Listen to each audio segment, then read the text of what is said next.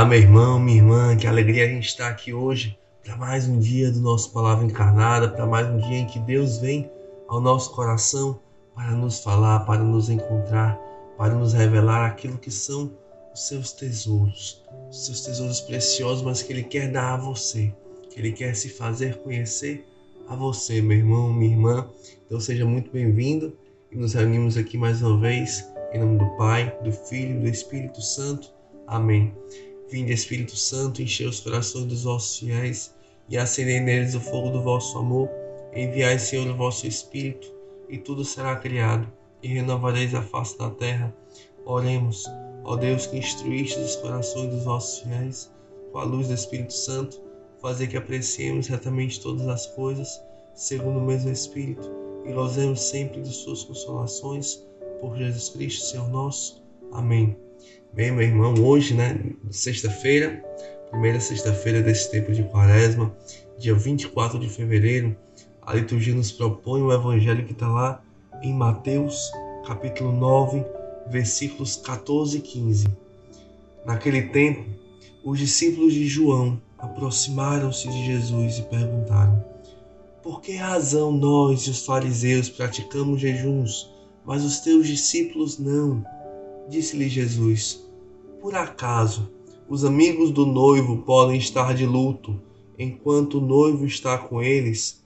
Dias virão em que o noivo será tirado do meio deles. Então, sim, eles jejuarão. Meus irmãos, estas são para nós palavras da salvação. Glória a vós, Senhor. Bem, pessoal, aqui é um trechinho curto né, do Evangelho, dessa primeira sexta-feira do tempo quaresmal, em que não apenas o Evangelho, mas se nós formos meditar nas leituras, nas demais leituras desse dia, todas as leituras elas nos levam para a vivência com profundidade deste tempo quaresmal, que é um tempo de oração, é um tempo de esmola, né, de caridade, e é um tempo de jejum, de penitência.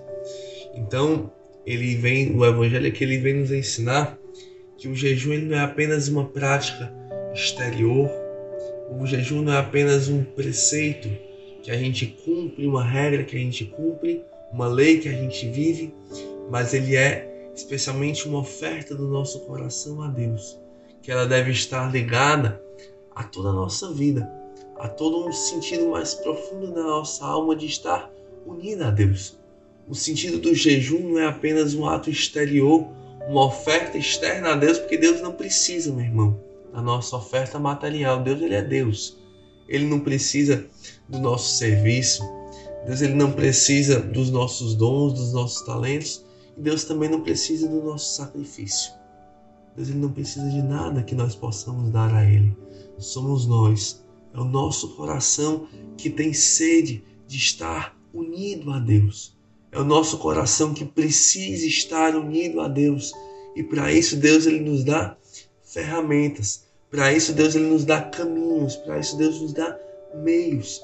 E o jejum ele é um meio muito, muito, muito bom, privilegiadíssimo de a gente unir nosso coração a Deus.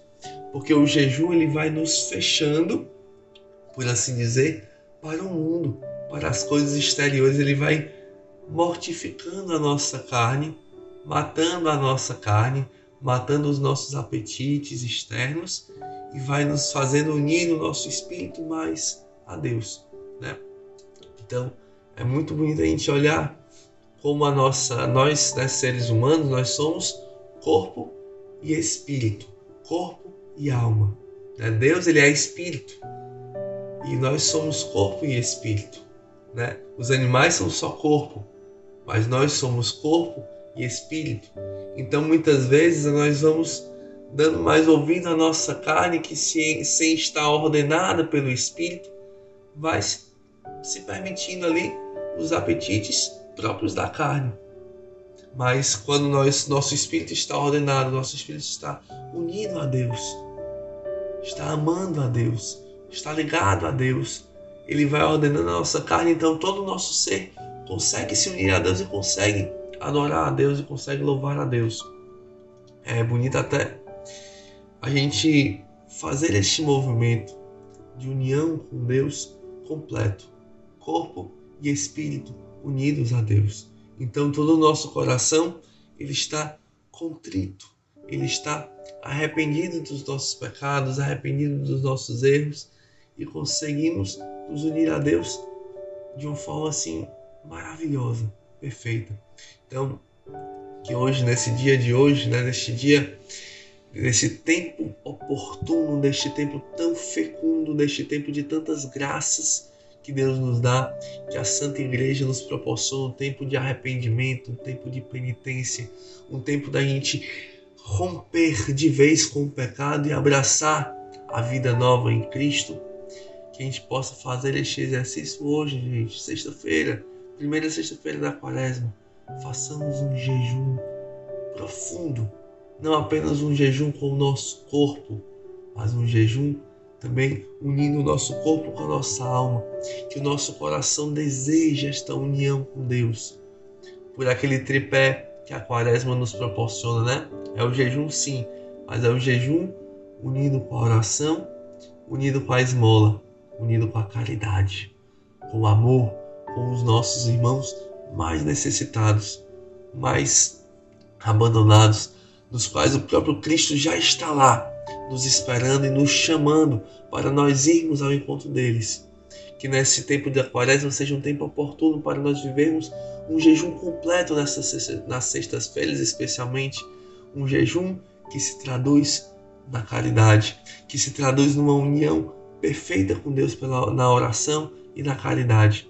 Então queria só encerrar aqui esse nosso, essa nossa meditação de hoje, lendo aquela que é a nossa primeira leitura, né? Não vou ler inteira, mas vou ler uma parte que está lá no livro de Isaías, capítulo 58. Acaso é esse o jejum que eu aprecio? O dia em que uma pessoa se mortifica? Trata-se talvez de curvar a cabeça como um junco e de deitar-se em saco e sobre cinza? Acaso chamas a isso jejum? Um dia grato ao Senhor? Acaso o jejum que eu prefiro não é outro?